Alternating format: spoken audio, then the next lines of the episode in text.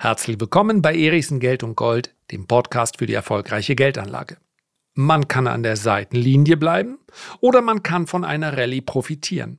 Was nicht funktioniert ist, an der Seitenlinie zu stehen und von einer Rallye zu profitieren. Das heißt also, jeder, der kauft, geht ein Risiko ein. Und ich möchte heute darüber sprechen, wie groß das Risiko ist, dass man bei Bitcoin und Co mit einem Einstieg, den man vielleicht schon länger geplant hat, noch länger wartet. Eine Bestandsaufnahme und Google-Witze gibt's obendrauf. Also, legen wir los. So, dann wollen wir mal sehen, was uns die Katze heute auf den Tisch gelegt hat. Ah nee, gibt's ja gar nicht mehr. Also, wollen wir uns ein bisschen aus dem Fenster lehnen, dann macht's auch mehr Spaß. Bitcoin es gibt natürlich meine langfristige Investition, nicht nur meine, auch andere sind ja beinharte Hodler, halten also für die Ewigkeit und wenn überhaupt verkauft wird, dann zu siebenstelligen Kursen. Das kann man so machen und zum Teil mache ich das auch so. Und zwar deshalb, weil es einfach Werte gibt, die derart volatil daherkommen, dass die Wahrscheinlichkeit, dass ich mit einem Timing-Ansatz mal eine Rallye verpasse, vielleicht sogar die Rallye verpasse, die ist relativ hoch. Und da gibt es eben gewisse Regeln, die mich davon abhalten, zu einem späteren Zeitpunkt zu kaufen. Ja, ist ganz normal. Wenn ein Kurs immer weiter steigt, und das hat er bei Bitcoin in der Vergangenheit ja teilweise wochenlang in Folge getan und monatelang, dann kann ich natürlich nicht sagen, ich kann alles machen in meinem Depot, aber es ist dann nicht sinnvoll zu sagen, naja, zur Not kaufe ich 50 Prozent höher. Wer steht das Ganze dann schon mental durch? Dass er sagt, ich habe hier den Einstieg verpasst, nun ist alles 50 Prozent teurer, weißt du was, ich kaufe trotzdem. Denn anschließend gibt es ja noch mal ein paar hundert Prozent. Das weiß man ja nicht vorher. Von daher ist die mentale Hürde dann häufig zu groß. Und gerade bei Werten, die sieben Tage die Woche handeln. Wer schaut schon ununterbrochen auf den Kurs? Das kann ich auch niemandem empfehlen. Ist auch nicht besonders gesund. Und ich kann mich noch erinnern an den Bitcoin-Hype im Jahr, ihr hört mich mal im Hintergrund klicken, weil ich nochmal genau nachgucken möchte. Ja, im Jahr 2020. Allein das war schon grob. Also, wenn ich das anguckt, eins, zwei, drei, vier, fünf, sechs Monate in Folge von rund 10.000 auf in der Spitze 62.000 US-Dollar gestiegen. Und wie gesagt, ich kann mir im Nachhinein alles Mögliche ausdenken. Wir kommen dann aber so langsam ins Reich der Fantasie und verlassen die Wirklichkeit. Ja, ja, mein System hätte mich dann, nachdem sich der Kurs verdoppelt hat, reingebracht in diese Position, denn es war ja absehbar, dass wir dann nochmal 150 Prozent obendrauf bekommen. Also solche Systeme habe ich nicht. In der Regel braucht es für einen Einstieg in einem Trend eine Konsolidierung, eine Korrektur. Rücksetzer zu kaufen in Korrekturen ist keine besonders ausgeklügelte Strategie, aber eine ganz hervorragende. Tatsache ist allerdings auch, dass ich nicht vorher genau weiß, wann sich ein Trend entwickelt. Das heißt, zu diesem Zeitpunkt Bitcoin handelt, während ich jetzt diese Podcast-Folge aufnehme, bei 24.489 US-Dollar. Ist alles, was ich sehe, eine Monatskerze, die sich gerade darum bemüht, grün zu werden, und eine davor, nämlich die des letzten Monats, die eindeutig grün war. Und es kann eine Bodenbildung sein. Zu diesem Zeitpunkt wäre aber die Aussage, ja schaut mal her, das wird ein neuer Trend, verfrüht. Es gibt an der Börse nie diesen Moment, wo ich sage, ich habe maximale Sicherheit, Klammer auf, 100 Prozent gibt es nie, aber immerhin 75 oder 80 Prozent, Klammer zu. Und deswegen kann ich jetzt kaufen. Die gibt es. Man kann zum Beispiel im DAX sagen, dass wir jetzt eine erhöhte Wahrscheinlichkeit haben, dass die Kurse oberhalb von 14.800 Punkten weiter steigen, wahrscheinlich auf neue Allzeithochs. Aber jetzt hat man natürlich auch gegenüber dem Tief dann auch schon mal locker 30 Prozent verpasst. Wer also ganz viel Sicherheit möchte, der verzichtet, zumindest, ich spreche hier nur über den aktiven Handel, der verzichtet zwangsläufig auf Rendite. Es gibt nicht das perfekte Signal, welches mir im Tief verrät, jetzt kommt der neue Bullenmarkt. Gibt es einfach nicht. Es gibt wundervolles Marketing, welches genau solche Systeme dann versucht zu verkaufen, mit illustren Namen wie Diamantsystemen oder ähnlichem. Das alles ist aber riesengroßer Humbug. In der Realität, in der Praxis gibt es so etwas nicht. Das heißt, wir müssen mit Unsicherheit umgehen. Und ich möchte meine Einschätzung zu Bitcoin gerne abgeben und ganz bewusst, wenn jetzt der ein oder andere auf seinem Bildschirm schaut oder auf Smartphone, ja, Handy hat man früher gesagt, und sagt 24.400, jetzt sind es übrigens gerade 80 US-Dollar. Das passt ja gar nicht zu den aktuellen Kursen. Gerade bei einem so hoch volatilen Basiswert wie Bitcoin, aber auch hin und wieder bei anderen Aktien oder bei Indizes, nehme ich den Podcast ganz bewusst vorher auf. Dann habe ich nämlich den Eindruck von jetzt und ihr habt drei oder vier Handelstage mehr. Ich plane diesen, diese Folge, lass mich mal kurz gucken, müsste jetzt am Donnerstag kommen. Am Dienstag ja, sprechen wir über 400 oder werden wir gesprochen haben über 400.000 Euro, die jemand geerbt hat. So, ich hoffe, die Folge hat euch gefallen. gefallen. Jetzt sprechen wir aber über Bitcoin und ich, ach so, ja, ich, mir hat mir jemand gesagt, du musst ja auch beweisen im Nachhinein, dann nicht, dass hier ich mir im Nachhinein dann seherische Qualitäten zuschreibe. Äh, wir machen das mal ganz kurz hier. Ich habe mir überlegt, eine Tageszeitung hochzuhalten, um zu beweisen, welchen Tag wir haben. Da ist mir aber eingefallen, mit Tageszeitung im Podcast ist so eine Sache, ist nicht vielleicht nicht so schlau. Also machen wir das mal folgendermaßen. Ich habe hier meinen Google Assistant aufgerufen. Ich habe keinerlei Kooperation mit Google, äh, sage das nur mal, um, um das klarzustellen. Wartet mal, ich mache mal den Assistant auf. So. Google, welches Datum haben wir heute? Heute ist Samstag, der 18. Februar 2023. Google, wie spät ist es? Es ist 11.58 Uhr. Korrekt, mitteleuropäischer Zeit. Also, ich nehme jetzt diese Podcast-Folge auf am Samstag um 11.58 Uhr in Glücksburg an der Ostsee. Warte mal, einer geht noch. Google, erzähl mir einen Witz. Warum stürmten die Hühner so plötzlich in die Küche? Sie wollten den Wasserhahn sehen. Oh, mein Gott, noch einen. Google, erzähl mir noch einen Witz. Das war wirklich nichts. Ich kann mich nicht entscheiden. Vielleicht der hier. Treffen sich zwei Bergsteiger, sagt der eine. Grüß Gott. Antwortet der andere. So weit wollte ich gar nicht nach oben. Wow, das ist am Rande der Blasphemie, aber anyway. Google. Ähm, na, ich habe Google ausgemacht. Also, Beweis ist erbracht. das ist auch, das ist wahrscheinlich schon äh, wieder ein Symptom das, das Beste, was mir mit dem Google Assistant einfällt, ihn nach Witzen zu fragen. Aber selbst die Betonung ist ja noch nicht so hundertprozentig. Also schauen wir mal, was da noch in Zukunft kommt. Wir blicken auf Bitcoin. Warum überhaupt der reißerische Titel Bitcoin muss man spätestens jetzt kaufen? Weil natürlich Bewegungen besonders dann interessant sind, wenn man sie so richtig gar nicht erklären kann. Beziehungsweise, wenn das Umfeld sich zum Negativen entwickelt, und das war in den letzten Tagen aufgrund der fallenden Kurse, gerade auch in den Risikoaktien, in den Risikowerten eher der Fall. Und wie aus dem Nichts heraus und beinahe unerklärlich sehen wir dann doch Stärke. Es gibt eine Erklärung und die lautet, das Kaufvolumen war höher als das Verkaufsvolumen. Dabei spielt es dann keine Rolle, ob die Anzahl der Käufer, es könnte auch ein einziger Käufer sein, der diesen ja überschaubaren Markt dann hochgezogen hat. Das werden wir aber nie beantworten können, zumindest jetzt nicht in diesem Moment. Bei Bitcoin kann man ja im Nachhinein einiges dann beantworten, aber grundsätzlich mal war die Stimmung ja jetzt nicht gut. Das heißt also, in den letzten Tagen, ja, vielleicht seht ihr, seid ihr jetzt schon in ganz anderem Umfeld, äh, vier Tage später, aber äh, die Märkte sind deutlich unter Druck geraten, haben sich allerdings am Freitag schön gefangen. Das heißt also, so richtig große Schwäche sehe ich hier nicht. Und wie auch schon in den letzten Wochen immer mal angesprochen, für mich sind aktuell Korrekturen eher noch kaufenswert. Das gilt auch für Aktien. Ist einfach wieder zu sehen, wie robust der Markt auch mit negativen Nachrichten umgeht. Und so ähnlich ist es auch bei Bitcoin. Ja, zwei Nachrichten haben die letzte Woche geprägt. Zum einen gibt es die SEC in den USA, die sich ehrlicherweise ganz untypisch für die USA in diesem Fall eher feindlich gegenüber dieser Entwicklung zeigt. Aber vielleicht ist auch gerade die USA mit der letzten großen verbliebenen Weltleitreservewährung ich glaube, dieser Status existiert noch, wird aber abgeschwächt in den nächsten Jahren, sogar sehr deutlich, weil Russland und China einfach auch gar, kein, gar keine Freude haben mit dieser Währung. Aber sie verteidigt diese Währung auch gegenüber Angriffen aus dem digitalen Lager. Vielleicht ist das der Grund, dass die SEC, wie es hier so schön heißt, den Regulierungshammer gegen Kraken schwingt. Dazu muss man sagen, es geht nicht um ein Bitcoin-Verbot, sondern es geht um das sogenannte Staking. Ich möchte jetzt nicht zu tief in dieses Thema einsteigen.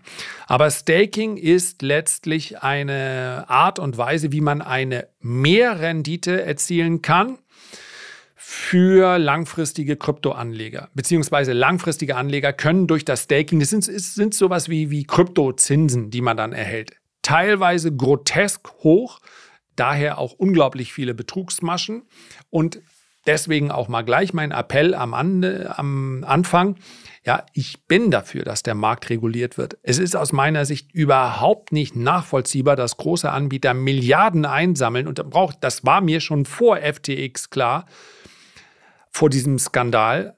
Und diese Anleger sind diesen äh, Anbietern schutzlos ausgeliefert, weil sie eben nicht den Gerichtsstandort in den USA haben oder in Europa. Und das ist das ganz große Problem. Selbst bei Brokern muss man aufpassen, wobei nicht zwangsläufig ein ausländischer Gerichtsstandort etwas Nachteiliges bzw. etwas Negatives sein muss. Aber klar ist auch in so einem Fall, was will ich machen? Selbst eine Anzeige bei der Polizei, ich habe das gerade wieder im privaten Umfeld erlebt, ja, die nehmen das auf und das hat dann aber auch nichts mit der Unfähigkeit der Polizei zu tun, dass sie das natürlich kaum verfolgen können. Noch dazu weiß man dann nicht, wo die Server stehen und, und, und. Und all das muss reguliert werden. Und all das darf hoffentlich auch reguliert werden und das wird meines Erachtens eher für steigende Kurse sorgen, weil es dann für viele investierbar wird. Jetzt ist das einfach viel zu viel Graumarkt. Das Staking an sich, der Vorgang, ist aber einer, von dem man sich schon fragt, warum sollten dann nicht eigenmächtig diese Token bzw. diese Währung entscheiden, ja, wir belohnen hier das langfristige Halten. Ja, es gibt es in verschiedenen in verschiedenen Ausprägungen und in verschiedenen Haltedauern und so weiter. Aber das kennen wir natürlich aus dem klassischen Währungsbereich auch. Ja, unsichere Währungen zahlen eine höhere, einen höheren Zins als vermeintlich sichere Währung. Die SEC hat hier die Kryptobörse Kraken verurteilt. Ich meine, 30 Millionen müssen sie zahlen und grundsätzlich mal sieht es danach aus, dass zumindest das Staking bei Kraken dann verboten ist. Ob man jetzt schon sagen kann, es wird generell verboten, das wäre zu früh. Ja, der Coinbase CEO Brian Armstrong möchte genau das verhindern und sagt, ich kann das auch vor Gericht verteidigen. Es gibt hier keinen Grund für Beschränkung. So, das alles ist klar negativ. Und was hat Bitcoin gemacht? Hat zuerst mal am Donnerstag darauf auch negativ reagiert, hat aber diese negative Reaktion bereits, äh, Entschuldigung, am Mittwoch hat dann aber bereits diese negative Reaktion einen Tag später komplett wieder egalisiert. Noch dazu gab es Vorwürfe gegenüber Binance. Binance ist ja die, verletzt, die letzte verbliebene ganz große Kryptobörse. Der Binance-Chef, ja, Zhao Changpeng, ist derjenige, der dafür gesorgt hat, dass dieses FTX Drama dann überhaupt erst entstehen konnte. Natürlich auch nicht uneigennützig, also hat einen seiner größten Konkurrenten da aus dem Weg geräumt. Es gibt sicherlich einige von euch, die ein Konto haben bei Binance und das ist eure Entscheidung. Ich möchte allerdings an dieser Stelle festhalten, dass die Lehren aus dem FTX-Drama meines Erachtens dann nicht an den Toren von FTX enden sollten. Also wenn ich nicht selber die Kontrolle über meine Coins habe, dann habe ich nichts, wirklich gar nichts. Deswegen seid bitte mit, wer aktiv handelt, der kann, wird wahrscheinlich nicht immer aus der Wallet rein und rausschieben. Ich bin dafür auch nicht der Experte, den ihr fragen solltet. Das heißt also, vielleicht sind solche hm, Plattformen sinnvoll, wenn man aktiv und schnell handeln möchte. Ja? Für langfristige Positionen ist es meines Erachtens nicht der richtige Ort, um das Ganze zu lagern. Und jetzt gibt es Vorwürfe an Binance, die weltgrößte Kryptobörse aktuell, hat offenbar direkten Zugriff auf ein Bankkonto ihres angeblich unabhängigen US-Partners Binance US. Und diesen Zugang soll Binance genutzt haben, um nach und nach mehr als nach und nach Das, ist der, das wäre dramatisch, weil das wäre dann ein geplanter Prozess. Mehr als 400 Millionen Dollar an eine Handelsfirma zu verschieben, Nachtigall Ecodia Trapsen, die wiederum unter der Kontrolle von Binance Gründer und CEO Shang Peng Sao steht. Dies geht laut Reuters aus Bankunterlagen und Unternehmensnachrichten der Kryptobörse vor. Achtung, rein subjektiver Eindruck und auch wirklich durch nichts zu untermauern und auch nicht juristisch zu ahnden.